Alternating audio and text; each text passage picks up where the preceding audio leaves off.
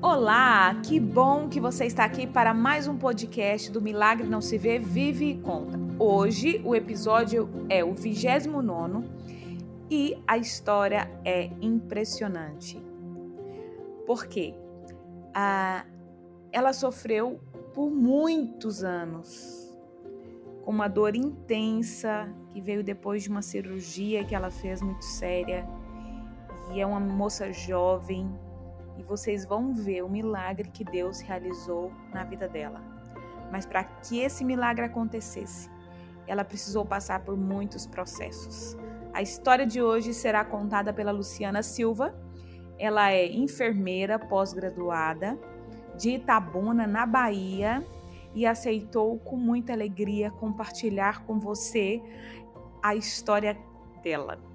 Então, se você tem curiosidade para conhecê-la e conhecer também o livro que ela escreveu, relatando mais detalhes desta história, vai no nosso canal no YouTube, Milagre Não Se Vê, Vive Conta, e lá você vai poder conhecer a nossa convidada. Então, fique aqui e ouça esse podcast.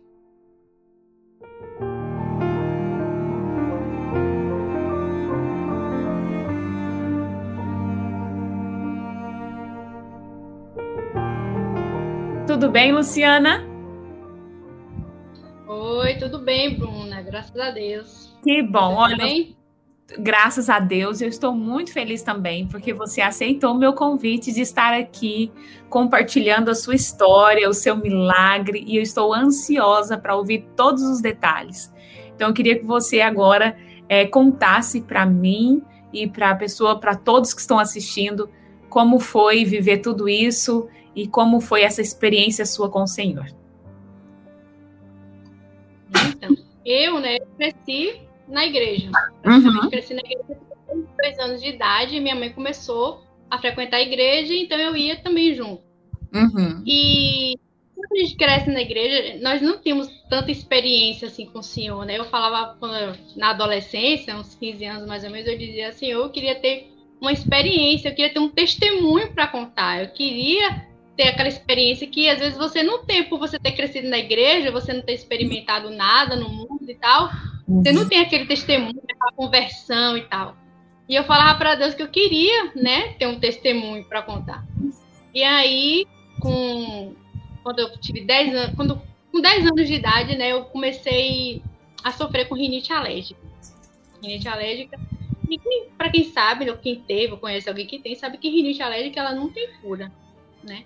E aí eu tomava muitos remédios à base de corticoide. Cada vez que eu ia ao médico, né, com as crises, eles passavam uma dose mais forte que a outra ou mudavam a medicação, sempre à base de corticoide.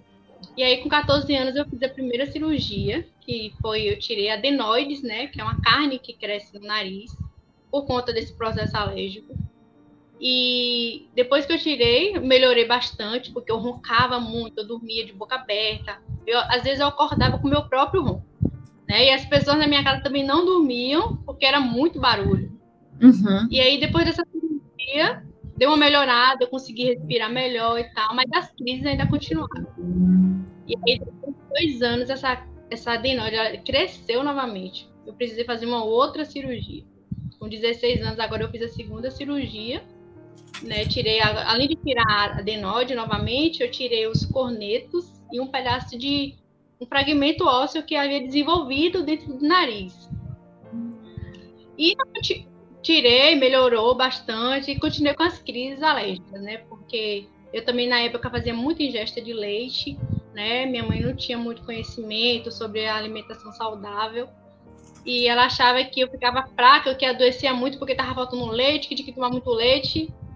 E na verdade estava tomando ali o que estava me prejudicando, né? Porque o leite ele aumenta a secreção, aumenta né, o muco. Uhum. Então eu chegava a colocar 2 litros de secreção por dia, né? Era muito, muita secreção mesmo.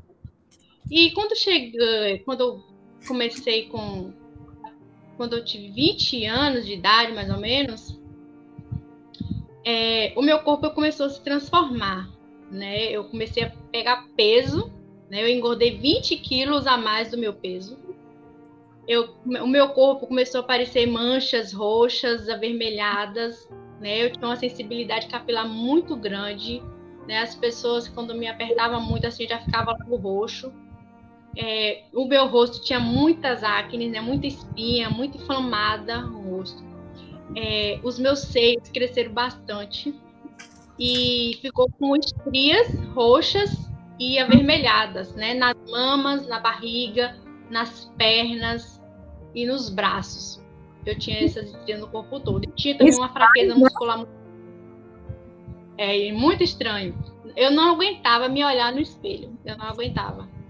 E, eu, e aí eu comecei a ter depressão, né? E eu ia a vários médicos e ninguém descobriu o que eu tinha.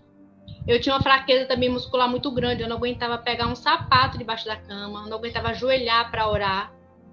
E comecei a ter essa depressão, né? Aí comecei a fazer o tratamento com um psicólogo e tal. E para aumentar minha autoestima, né, a família decidiu juntar, né, e pagar uma plástica, né, uma, uma cirurgia na mama, que é reduzir as mamas, né, uhum. uma mamoplastia. Porque na época é estética, né, o plano de saúde não cobre estética. Então tinha que ser particular. E aí minha família decidiu fazer a cirurgia para ver se aumentar um pouco a autoestima. Eu já não, não, não queria ir para a igreja, eu já não queria sair de casa, eu usava as roupas da minha mãe, porque eu estava muito acima do peso. E aí, antes de, de a gente fazer essa plástica, né, uma esposa do meu primo, ela falou assim, Luciana, por que você não vai numa mastologista para saber por que, que suas mamas cresceram tanto e se você fizer a cirurgia, se elas não vão crescer novamente. Aí a gente falou, é verdade. Aí nós fomos, procuramos a mastologista, e quando chegou lá, ela falou, eu não oriento você a fazer a plástica agora, nesse estado que encontra suas mãos. Porque se você fizer, você vai ficar com queloides. Queloides são aquelas cicatrizes bem grossas, né? Uhum, fica. Uhum. Aí ela falou, você, você tem que ir para uma dermatologista. Você pode ir para o dermatologista em Ilhéus. Ilhéus é uma cidade próxima aqui onde eu moro, né? Itabuna. Uhum. Aí eu falei, a gente pode. E aí, quando chegamos na dermatologista, ela falou: olha, as suas estrias a gente pode dar um jeito. Né? A gente vai aplicar um ácido, vai melhorar essa vermelhidão aí, vai ficar apenas a cicatriz. Mas eu não, eu não aconselho você a fazer a cirurgia da mama agora. Você tem que procurar um endócrino. E aí ela encaminhou para um endócrino, lá em Ilhéus mesmo. E quando eu cheguei lá, só em olhar o meu corpo, só em olhar meu estado físico ali, ela já suspeitou de que eu estava com a doença de Cushing. Né? Ela falou que a doença de Cushing é uma doença muito rara. Né? Em um milhão de casos de pessoas acontece três casos, dois, três casos e que provavelmente eu estava com essa doença, mas e precisava que é fazer alguns exames. E o que, que é essa doença, Luciana?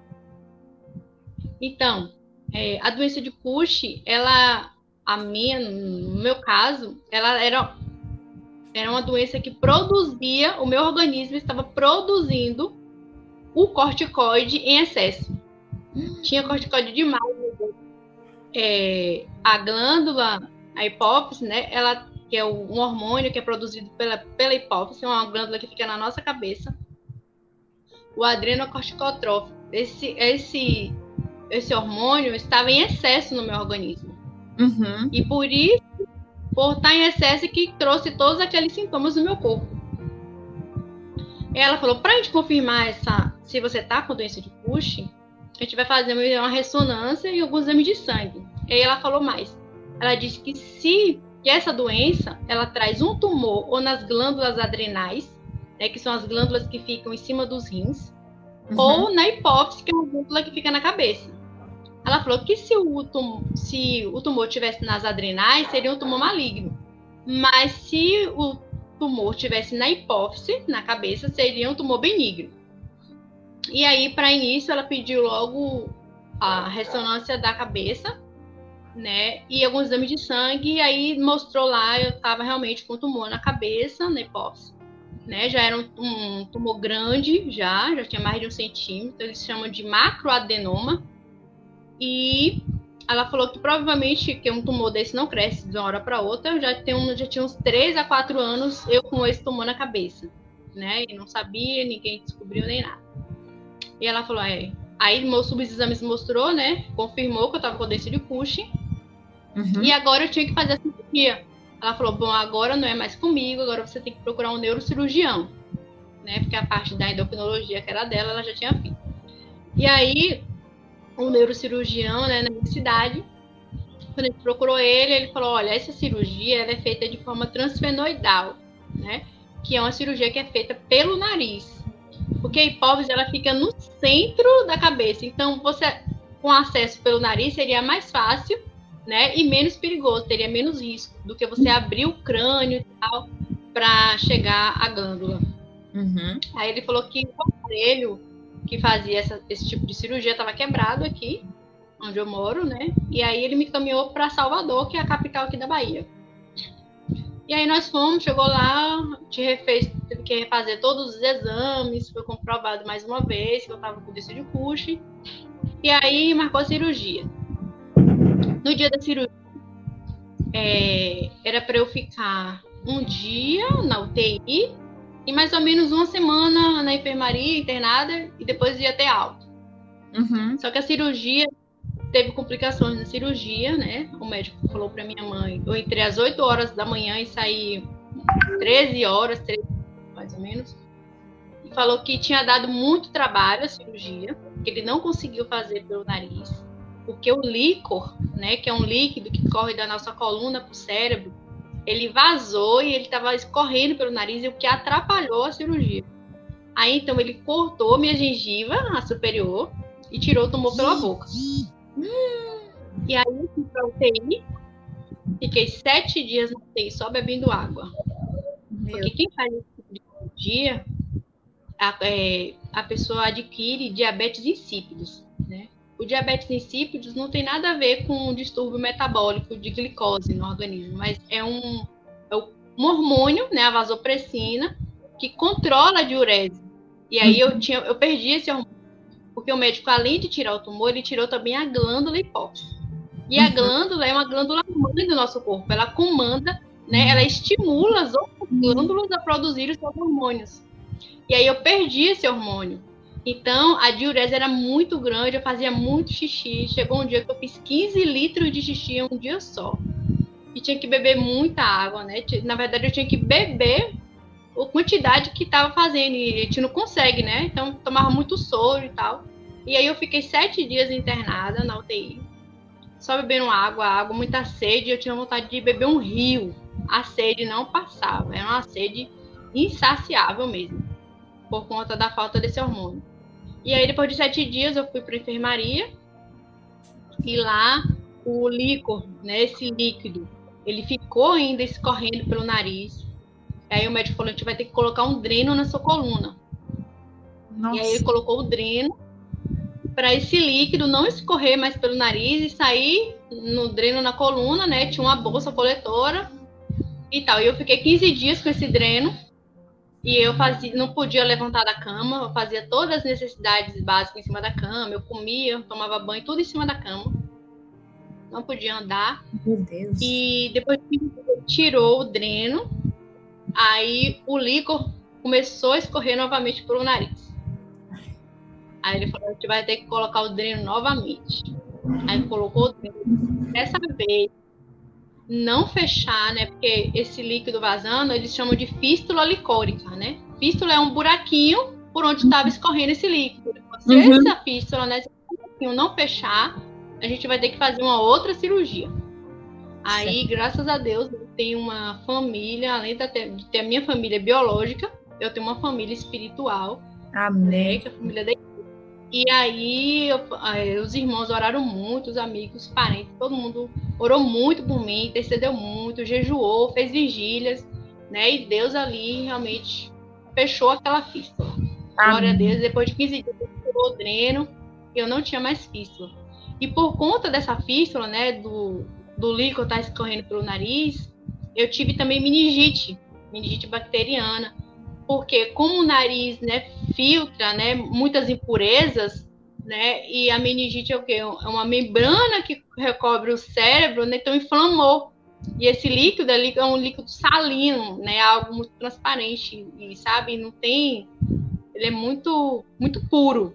Uhum. Entendeu? Então, e com, com as impurezas que vinha do nariz, aí aconteceu a meningite.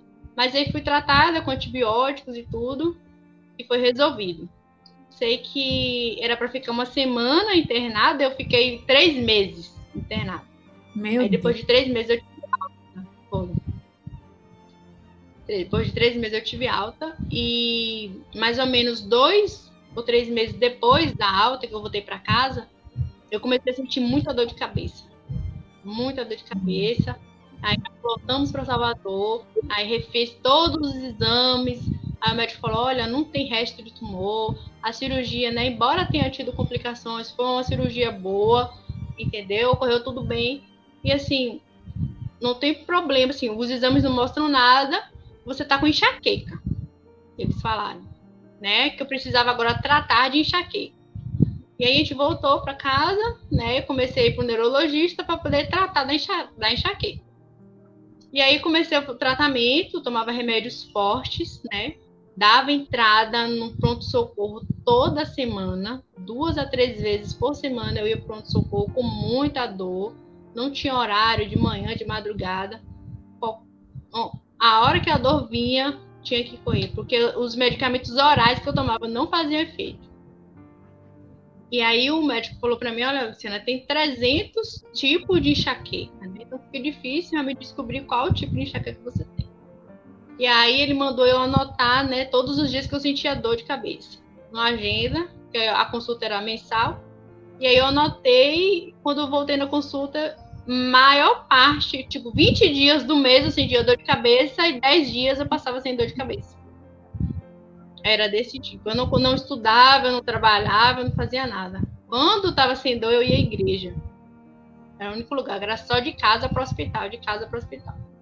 E aí, depois de três anos, né, de tratamento para enxaqueca, uhum. o neurologista que me o neurologista que me acompanhava, ele falou: Olha, eu jogo a toalha em cima de você. Aqui em Tabuna não tem mais tratamento para você. Você ficou você três anos sentindo dores de cabeça 20 dias por mês. 20 dias por mês. E as medicações eram medicações fortes que dopavam. Falava assim, me dá uma coisa para dormir, porque pelo menos se eu dormir eu não vou sentir dor de cabeça. Entenderam? Eram medicações fortes mesmo, tarja preta. Mas será que não tinha a ver é. com a cirurgia? Porque antes da cirurgia você não tinha enxaqueca. Não, não tinha enxaqueca. Não tinha. Foi alguma coisa realmente. Vamos ver daqui para frente, né? eu já tô querendo adiantar a história. Ai, meu Deus. E aí, depois de três anos, ele falou: Olha, eu jogo a toalha em cima de você. Aqui não tem tratamento, você tem que procurar um centro especializado de dor de cabeça. Né? Vá para São Paulo, para Rio de Janeiro, porque para as grandes metrópoles, porque aqui em Itabuna você não vai encontrar tratamento. Aí nós fomos para São Paulo. Né? Minha mãe tinha uma cunhada que morava lá, e aí isso é melhor para receber a gente, tá? A gente ia ter onde ficar, né? Uhum. E aí, lá em São Paulo, eu era acompanhada pelos chefes da neurocirurgia lá do Hospital São Paulo. Né? Eram uhum. vários médicos, eram um só, não eram vários, assim, quando eu ia para as consultas. E eles, para eles era um desafio, né? Descobrir qual era o motivo da dor de cabeça. E aí, o uhum. primeiro exame que eu fiz lá, um exame chamado mielocisternografia, né? E aí, esse exame mostrou que eu estava com uma fístula agora na coluna né? O líquido estava vazando por dentro da coluna. Acho que no local do dreno, onde havia colocado duas vezes, né? E aí o líquido ficou vazando dentro da coluna. Misericórdia, eu... Luciano. Uma, uma, e dava muita dor de cabeça porque a pressão do crânio baixava, né? Comecei a ter hipotensão licórica, né? É uma baixa da pressão por conta desse vazamento. Aí ele falou: a gente vai ter que fazer um procedimento, né? Que é chamado blood patch. Aí, esse procedimento, eles escolheram um pouco do meu sangue e colocaram nessa fístula, nesse buraquinho que estava na coluna, para que o sangue coagulasse ali e fechasse aquele buraquinho, entendeu? Uhum. Né? Para usar o sangue para fechar o buraquinho, para não precisar fazer cirurgia também. Isso. E aí, depois desse procedimento, eu passei muito, muito mal. Porque a, a fístula foi fechada, mas as dores de cabeça continuaram. Ai, meu Deus. Muita. Eu internada 15 dias, tipo assim, 15 dias internada, 8 dias para tratar só a dor. E agora as medicações já não faziam mais efeito. A dor de cabeça agora só estava passando com morfina né? E morfina é um dos analgésicos mais potentes que, que tem no mercado, né? As pessoas geralmente usam quando estão em estado terminal, né? Quando já estão morrendo ali com muita dor, é que usa morfina. E geralmente, né, não é indicado, né, dar morfina para controlar a dor de cabeça. De jeito. Já usou de tudo. Quando eu chegava no pronto-socorro, eles usavam, davam de pirona, aí depois davam mais forte, um pouquinho mais, sabe? E aumentando assim as medicações da potência até chegar na morfina. Mas isso. só passava com a morfina. E isso você Não, tinha quantos anos, Luciana? Já tinha quatro a cinco anos já. Tá, mas aí quantos anos de idade você tinha na época? Ah, quantos anos de idade? Uhum. Eu fiz a cirurgia, eu tinha 22 anos quando eu fiz a cirurgia, né? Que eu retirei o tumor da cabeça. E aí fiquei. Esse período de dor de cabeça no total foram sete anos. Meu Deus. Até descobrir. Sete anos. Sete anos no Vale da Dor. Eu imagino, misericórdia. Nossa. Então, depois desse e procedimento, aí? né, eu fiquei muito mal. Eu fui fiquei internada, muita dor de cabeça, né? Muita dor de cabeça incontrolável, assim, eu não aguentava mexer o olho, botar o pé no chão, nada disso. E aí o médico falou: olha, tem uma outra opção, a gente pode fazer um teste, que é um procedimento chamado risotomia né? Que ele ia queimar dois nervos na minha cabeça atrás. Que esses dois nervos, segundo eles, tinham uma ligação com a, com a frente, né? E aí ia cessar essa dor, desligando esses nervos. E aí fez essa cirurgia. E depois da cirurgia eu passei muito mal. Eu fiquei internada de novo, porque a dor de cabeça parece que ficou pior. Meu e Deus aí, do céu. Eu ia para ponto socorro de novo.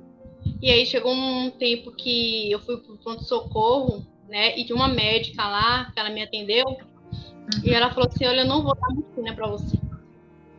Ela falou que eu estava viciada na morfina e que a minha dor de cabeça prova, é, era emocional. E que agora ela estava me internando, estava me transferindo para um hospital psiquiátrico lá em São Paulo, né, em Osasco. E eu fui transferida, ela falou que eu tinha que ir para esse hospital para poder desmamar da morfina e que eu estava viciada na morfina. Porque morfina realmente é uma droga, né? Uhum. Porque não tinha dor de cabeça, não mostravam nada. E geralmente, quando os médicos eles não encontram uma resposta para o seu problema, eles associam, falam que é emocional. Né? Uhum. E aí, acionou uma ambulância, eu fui levada para esse hospital de ambulância. e você estava numa situação amarrada, por quê? amarrada na ambulância porque eu tava indo pro hospital psiquiátrico. Não, e mas aí, peraí, peraí. Peraí. E você achava que era emocional? Não, eu sentia dor e muita dor. Deus sabe da minha dor. Muita dor. Era e você tava no... eu não E na realidade, você tava sentia tanta dor que você estava aceitando de tudo. Você aceitou até ir para um hospital amarrada de tanta dor na verdade, eu não queria, não queria ir. Eu fui chorando, entendeu? Minha mãe falou, vai, vai, porque minha mãe também já tava muito cansada, né? Anos ali me acompanhando, deixou o marido dela, deixou meu irmão para me acompanhar, para ir para São Paulo comigo. Fiquei quatro anos em São Paulo, né? E a gente só vinha para casa, passava uns dois meses assim, e voltava. Então, assim, ela falava, vai, minha filha, que vai ser bom. O médico, a médica sabe o que tá fazendo.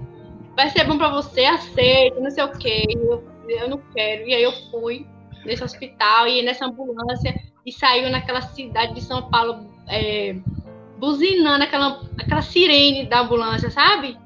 Ué, ué, ué, buzinando, aquela coisa horrível, você ali dentro. Enfim, cheguei lá, quando chegou lá nesse hospital, né, eles me fizeram tirar a roupa toda para poder examinar o corpo, fazer uma triagem, né? Eles fazem uma triagem para saber se tinha alguma, alguma cicatriz, né? Algum, algum algum corte, algum machucado e tal, pra saber se eu me mutilava. E aí, e eu chorando, tirando a roupa chorando, eu dizia minha mãe que eu não queria ficar ali, que eu não merecia aquilo. Não, Resumindo, fiquei ali. Luciana, que história! Meu Deus, não é de rir, não, mas que situação! Pois é, e aí eu fiquei ali. E aí lá era assim, um hospital assim, de alta segurança, né? Eram portões enormes, grandes, assim, de ferro, cada cadeado pesado, com corrente, com tudo. E aí você era acompanhada por um profissional até chegar no quarto onde você ia ficar, né? As alas lá é, eram separadas por sexo, né? Os homens ficavam juntos, as mulheres separadas, e também separadas por diagnóstico, né? Cada diagnóstico mental era em uma classe, tipo assim, entendeu? Era em um andar, uma uhum. área. E qual foi a chegar, sua área? Eu nem sei o nome. Só que quando eu cheguei lá, né, eu vi, eu vi meninas assim, mulheres, né? Mais mulheres mais velhas, assim, de todo jeito, né? Tinha mulheres que andavam conversando sozinha pelo corredor, outras mulheres que ficavam brincando de boneca, é, outras mulheres que ficavam brigando entre si, elas xingavam muito, e tinha muitas, assim, sofridas mesmo, sabe? Pessoas que a família deixou lá e que tinha tempo, anos que não ia visitar, entendeu? Apenas pagava o local e eles ficavam lá. Então, essa é uma situação muito triste. Uma menina mesmo, né, que te fez uma, tinha uma aula de artes lá, uhum. que estava do meu lado. Ela, eu perguntei para ela porque que ela estava ali, né? Aí ela falou, é, porque eu gosto muito de facas. Eu não posso ver uma faca. E ela já, ela já tinha feito duas plásticas no, no rosto, né? Porque ela se corta toda, né? E eu já tinha visto também o pulso dela, estava cheio de cicatriz. E assim, era nesse estado que ficava lá. E Mas eles conseguiram gente... conter a sua dor ali? Então, eu fui, eu fui para, fui, eu cheguei num dia, né? Aí no dia seguinte, que no dia que eu cheguei à tarde, quase noite, assim, no dia seguinte foi que o psiquiatra me atendeu, né? Que você passa por uma consulta pelo psiquiatra. E aí é, ela me atendeu no dia seguinte. Aí ela perguntou por que, que eu tava ali, né? Aí eu falei, expliquei tudo. Eu falei que a médica tinha me mandado para poder desmamar da morfina, porque eu sofria com muita dor de cabeça. Expliquei toda a história para ela. Ela falou: Olha, Luciana, aqui não é lugar para você. Amém. Aqui é para pessoas mentais, aqui não é lugar para você. E aí, na mesma hora, ela me deu alta. Amém, então, Jesus. Seja louvado seja Deus. E aí, no início, minha mãe já estava também na recepção, disposta a assinar o termo de responsabilidade para me tirar de lá. Porque ela viu que ali não era um lugar bom, entendeu? E que o meu, meu problema não era aquele. Mas graças a Deus ela não precisou, né, pedir para me tirar.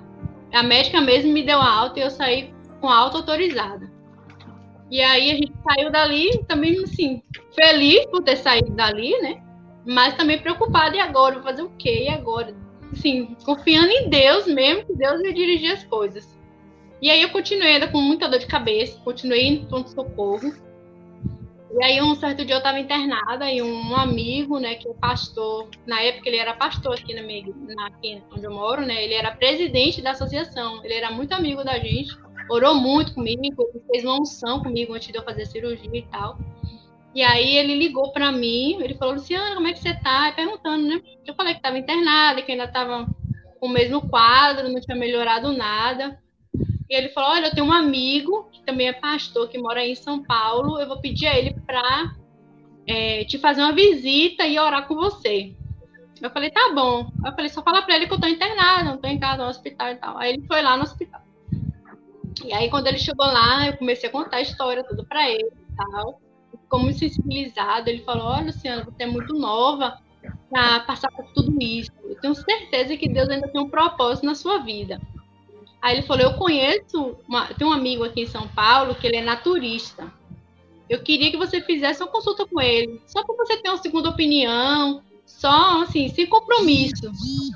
Aí ele falou assim: Eu vou pagar essa consulta, você quer ir? Eu falei: Tá bom, eu quero ir. E nisso, eu estava esperando, né, uma outra cirurgia que eu ia fazer, que também seria um teste, que o neurocirurgião ele falou assim: Olha não é certeza, mas é um teste, pode ser que melhore. Ele ia colocar um chip na minha cabeça, ia colocar uma bomba no peito, e essa bomba ela ia liberar morfina de duas em duas horas. Ou seja, ia ser meu fim, né? Porque você tomar morfina de duas em duas horas, ia chegar um tempo que seu organismo não ia mais fazer efeito no organismo, né? Ia acostumar, Sim. a droga ia ficar. Uhum. Então, aquilo ali não ia ser a cura, né? Não, não, não foi resolver a causa aquilo ali, né? Aquilo ali foi um paliativo. Mas eu estava disposta a fazer, porque tudo que mandasse eu fazer, eu fazia, eu, eu, ia, eu faria. Entendeu? Uhum, Só para me ver resultado né? E todos os dias, eu, quando eu ia dormir, eu orava a Deus, eu, eu pedia para morrer todo dia, eu pedia para morrer. A primeira vez que eu peguei o avião, depois da cirurgia, que eu vim para casa de avião, que eu não podia vir de ônibus, eu pedi para o avião cair. Né? Eu pedi a Deus para morrer todo. Um dia eu falava, Senhor, eu vou dormir agora, mas não me deixe acordar se for para eu continuar sentindo essa dor. Meu eu pedi a Deus e aí eu acordava e quando eu acordava eu ainda brigava com Deus, porque eu ainda estava viva. Né? Porque eu, perguntava a Deus qual era o propósito dele e eu não via resposta, eu só via o silêncio de Deus. E eu fazia de tudo que mandava, todos que os médicos mandavam fazer, a gente fazia. Todas as orientações a gente seguia à risca e você não via melhor. Então eram sete anos, eu já estava muito cansada. E também sofria não só eu, mas também as pessoas que ao meu redor, né? A família, para todo mundo sofria, né? Com o meu sofrimento. Uhum. Então eu pedi a Deus descansar. E aí eu fui para esse naturista, né? Ele marcou uma consulta. E quando chegou lá, né, foram quase duas horas de consulta. Comecei a contar a história toda. Ele falou assim, Luciana, você, é, eu já tenho 40 anos que eu trabalho nessa área. E você é o terceiro caso mais difícil que eu já peguei.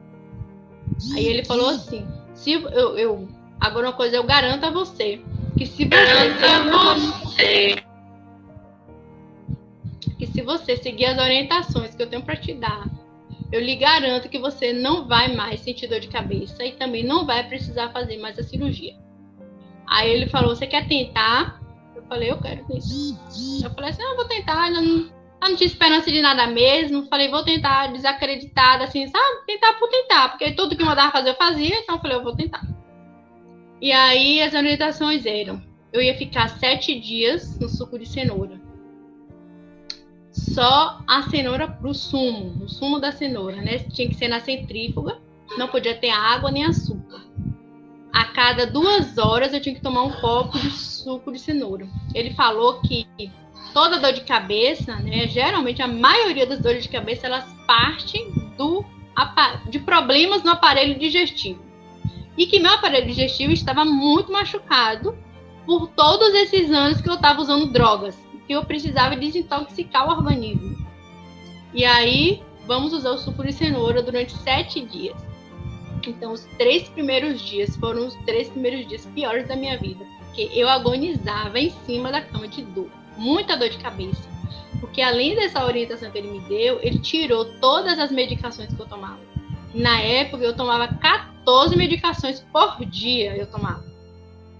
Dentre os hormônios e também medicações para controlar a dor. E aí foi muita dor de cabeça. Ele falou assim: você além de tomar o suco de cenoura durante sete dias, você vai fazer uma caminhada de 30, se você não aguentar, eu muito fraca, ali, pelo menos 15 minutos você tem que fazer uma caminhada por dia. Tem que fazer escalda-pés, tem que colocar o pé na água fria 3 minutos, depois na água quente 3 minutos. Tem que dar massagens no abdômen, fazer massagens circulares no abdômen. E acima de tudo, você tem que confiar em Deus. Eu vou estar orando por você. E com certeza Deus vai operar.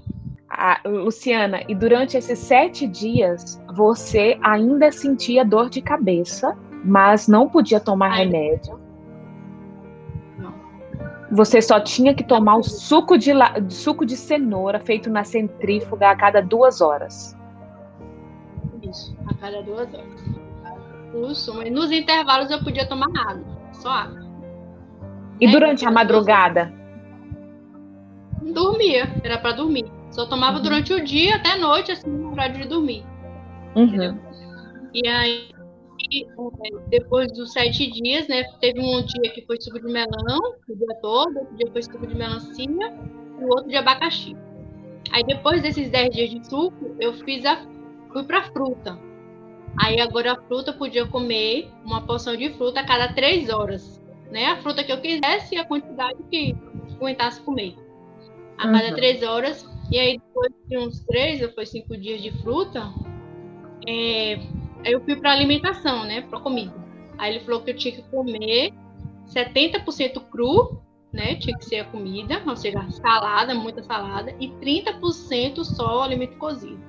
Né? e você já começou? E você já tinha começado a ver uma, uma melhora? Já, já. A dor já não estava tão grande, entendeu? De vez em quando voltava a dor forte. Ele falava, quando voltava a dor forte, ele falava para tudo e volta para cenoura. Hum. E aí, era dessa forma. E aí, na parte dos, da, da, do, alimento, do alimento, né? Comia 70% cru, 30% cozido. E aí não podia comer nada de açúcar, nada de refinado, industrializado, nenhum tipo de carne, nem leite, nem derivados de leite, nada disso. Todos era tudo cereal, tudo integral, entendeu? Tudo o mais natural possível. Uhum. Sei que com um mês, um mês de tratamento natural, né, com essa mudança no estilo de vida, eu não sentia mais dor de cabeça. Você tá brincando? Sete anos eu passei sete anos procurando de médico em médico, com gastos horríveis, entendeu? E muito sofrimento, e várias medicações, vários exames, e nada mostrava nada, me deu um diagnóstico, nada me deu uma melhora. E apenas um mês de mudança nos hábitos alimentares, né, no estilo de vida, eu não sentia dor de cabeça mais. Com um mês eu não sentia. Impressionante. E olha que o corpo não estava totalmente desintoxicado, né? Eu pesava na época 84 quilos, eu fui para 55 quilos. E você continuou esse tratamento por quanto tempo? Eu continuei uns dois anos, assim, totalmente integral, totalmente sem nada, entendeu? Hoje eu faço ingestão de ovo, né? Hoje eu como ovo. Na época eu não podia nem comer ovo, porque ele falava que tudo que tinha olho fazia mal entendeu?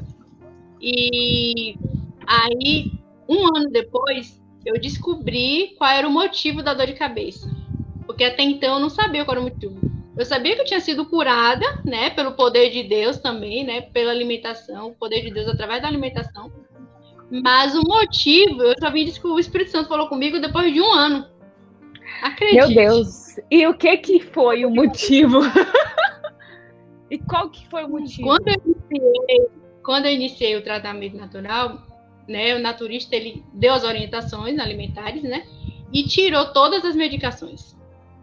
E uma das medicações que eu fazia uso, que era para controlar o diabetes insípidos, para ter o controle da diurese. Lembra que eu bebia muita água e fazia muito xixi? Essa medicação, ela era importada, ela vinha de fora, né? O governo que me dava que era uma medicação de alto custo. E uhum. eu usava essa medicação todos os dias à noite, duas borrifadas no nariz. Porque os narizes têm muito vasos e aí ia direto para a corrente sanguínea. E ele é que causava dor de cabeça. Uhum. Só que hum. aí é um jeito milagre.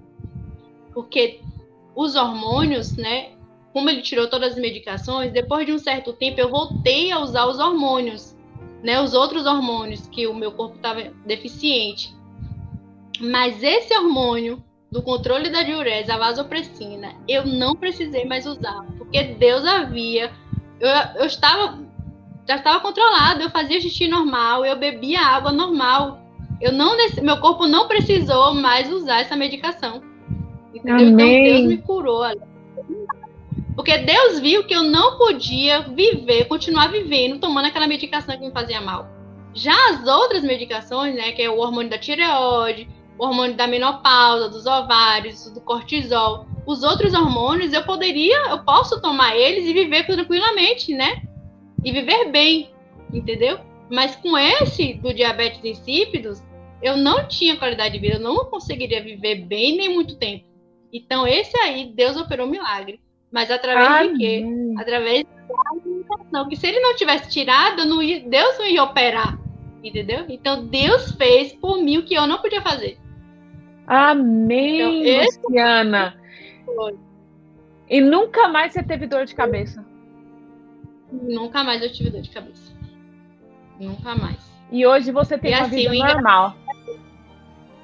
Hoje na vida normal, eu comecei a fazer faculdade, eu tinha 30 anos, né? Foi quando eu consegui a cura, né? O milagre de Deus, eu tinha 30 anos e terminei agora finalzinho do ano passado, com 36 anos.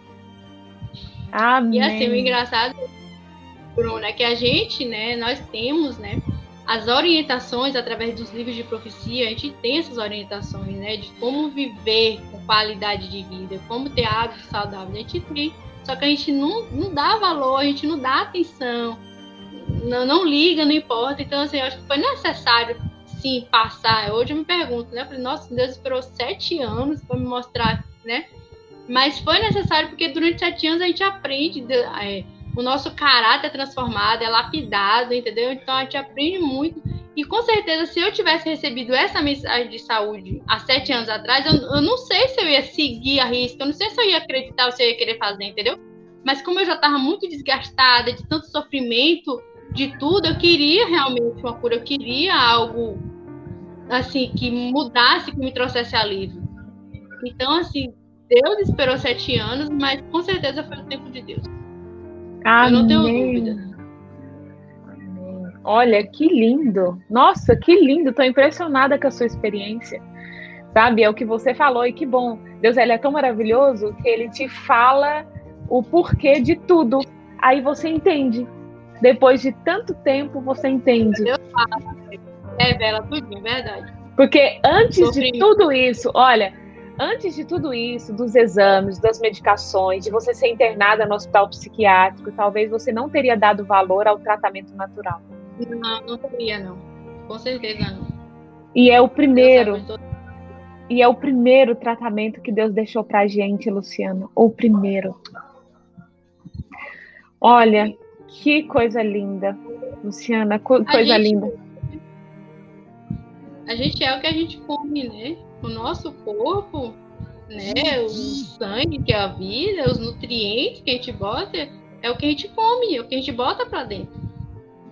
Mesmo com toda, com todo agrotóxico, mesmo com todos os fertilizantes que tem nos alimentos aí, do mais natural possível, ainda a melhor das opções. Amém. Amém. Que coisa linda de ouvir. Gente, que coisa linda. Eu sou apaixonada pela alimentação natural eu tento seguir o mais, o mais firme possível. Aí já tem alguns anos que eu também abri mão de todo, de todo derivado animal, mas não é fácil, mas é, é o que Deus pede para que façamos e ponto. Meu, quando Deus... eu digo, né? Eu, às vezes a gente precisa fazer essa mudança, mas não tem coragem, né? Ou, tipo, não sente não dor, acha que tá bom, não tá doente, espera adoecer. Assim, ó, gente, se você precisa fazer, faça enquanto tá com saúde. Né? Porque quando você tá doente é muito mais difícil. Quando você tá com saúde, você pode tirar uma coisa por vez. Um dia você tira a carne, outro dia você tira o açúcar. Vai tirando aos poucos, não precisa ser tudo tão drástico, né? Tirar tudo de vez. Ali o meu, eu fazia ou morria, né? Ali não tinha opção. Eu tinha que tirar tudo podia é. ir tirando aos poucos. Então, você pode fazer isso, né, sem ser de forma tão drástica, né, de vez assim, aos poucos, e, é muito e, mais fácil. Você está adaptando tão, a cada dia. Né? E tão dolorida, né? Muita gente fala que não vem pelo amor, vem pela dor. Então, evitar é. vir pela dor, sendo que está tudo tão claro, e hoje a gente não precisa nem falar dos livros de orientação é, para alimentação que nós temos na Igreja Adventista. A própria saúde, muito rica nisso, né? Mas própria saúde aí fora, as pessoas todas estão assim se, se levantando, levantando essa bandeira da boa alimentação. Nós precisamos valorizar essa é, a boa alimentação, sabe? E o nosso, o Espírito Santo habita num templo saudável, que é o nosso corpo. Justamente. A gente tem que é, pensar, né, como se alimentar, que o alimento, ele não serve só para nutrir o nosso corpo, né? O alimento também serve para evitar doenças, uhum, né? E a gente às vezes uhum. não pensa nisso. Uhum. Santo. Luciana, que, que história, que testemunho. Que Deus abençoe muito você, que você continue testemunhando sobre alimentação, sobre o que Deus fez na sua vida. E esse mesmo Deus que operou um milagre na sua vida, é um Deus que está disposto a operar milagre na sua vida também. A partir do momento que você está assistindo, você que está assistindo esse vídeo, é, se você se entregar ao Senhor e suplicar, Deus está disposto a operar um milagre na sua vida, assim como operou na vida da Luciana. E não há nada que uma fé no Senhor, que uma oração, que uma boa alimentação não possa curar e não possa restaurar a saúde. Muito obrigada, Luciana. Que Deus te abençoe. Obrigada por esse tempo e obrigada por esse testemunho. Bruna, eu queria falar só uma coisinha antes de terminar. Claro. É, tudo, tudo que eu falei, né, o testemunho que eu dei aqui agora, é uma terça parte de tudo que está aqui, né? Deus me deu o privilégio de fazer, escrever um livro na quarentena do ano, do ano, passado. Esse aqui é o livro, apesar que de tudo. Lindo. Tá vendo aí? Que lindo, tô vendo demais. Que bom. Esse livro aqui, ele conta com maiores detalhes, ele conta muitas coisas que eu não falei aqui, né? E vocês tiverem interesse, a Bruna vai colocar meu contato embaixo para poder você testemunho. Também tem dicas de saúde aqui, entendeu? É um, uma, uma história real, né? Aconteceu e a pessoa tá aqui, uma testemunha viva. Lu, como que eu, como que eu, que a gente tem acesso a esse livro? É através do WhatsApp? Eu posso deixar seu contato na descrição do vídeo? Deixa meu e-mail. Eu vou passar meu e-mail para você no Zap. Combinado. Meu e-mail o WhatsApp. Combinado. Tá uhum. bom. Eu vou deixar aqui eu já... todo. Pode falar. Eu já consegui. Ele, ele já, já tem até nos Estados Unidos. Tem uma amiga lá que levou um bocado já. E tô fazendo lives Ai. lá. Ela contando testemunho. Eu dei um agora quarta-feira para a igreja em Londres. Olha que bênção! Eu vou entrar em contato. Eu quero esse livro, quero ler, quero comprar para presentear também. Que benção. Luciana, olha, eu vou deixar todos os seus contatos aqui na descrição para que você que esteja assistindo adquira o livro para dar de presente para a gente poder levar adiante assim, esse milagre. É um milagre que está disponível a todos nós. E você que está assistindo, adquira o vídeo da Luciana, segue ela nas redes sociais, que ela vai mandar um livro autografado especialmente para você.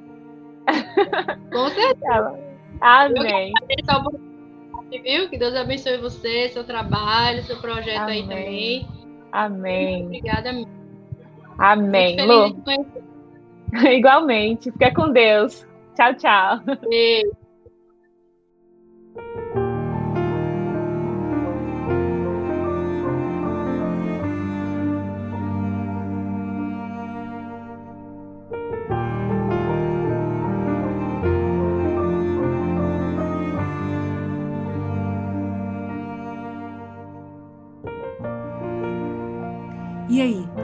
Dessa história? Então compartilhe o link com seus amigos. E se você ficou curioso para conhecer o nosso convidado, nós também temos um canal no YouTube. Milagre não se vê, vive e conta. Lá você terá a oportunidade de conhecer os nossos convidados, de ver os nossos convidados. Também me siga nas redes sociais, Bruna. Lá você vai ficar por dentro de todas as novidades do podcast e também do nosso canal no YouTube. Espero você!